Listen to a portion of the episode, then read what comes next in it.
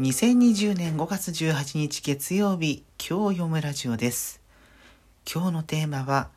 鬼滅の刃完結、ツイッターの反応を読む。本日発売の週刊少年ジャンプで、後藤家小夜春さんの漫画、鬼滅の刃が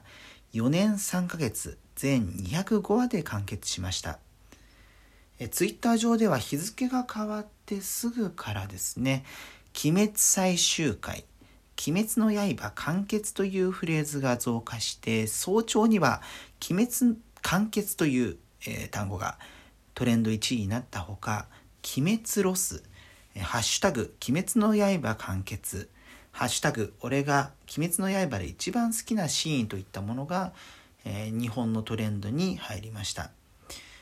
ただ、まあ、これだけインターネット上で、えー大きく盛り上がったもののトレンドの1位をこの話題が、えー抑えていたのは早朝のわずか3時間ほどだったんですね。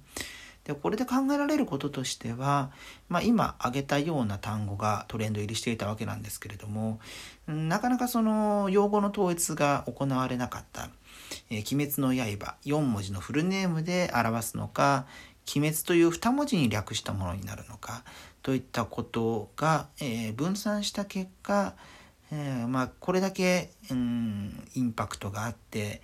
えー社会的に、うんショックを与えた出来事であってもトレンド1位になっていた期間というのは短くなった、まあ、それは裏返すとそれだけこのファンの方々にショックを与えて混乱させていたのかなとも思えるような、えー、ツイッターの動きでした。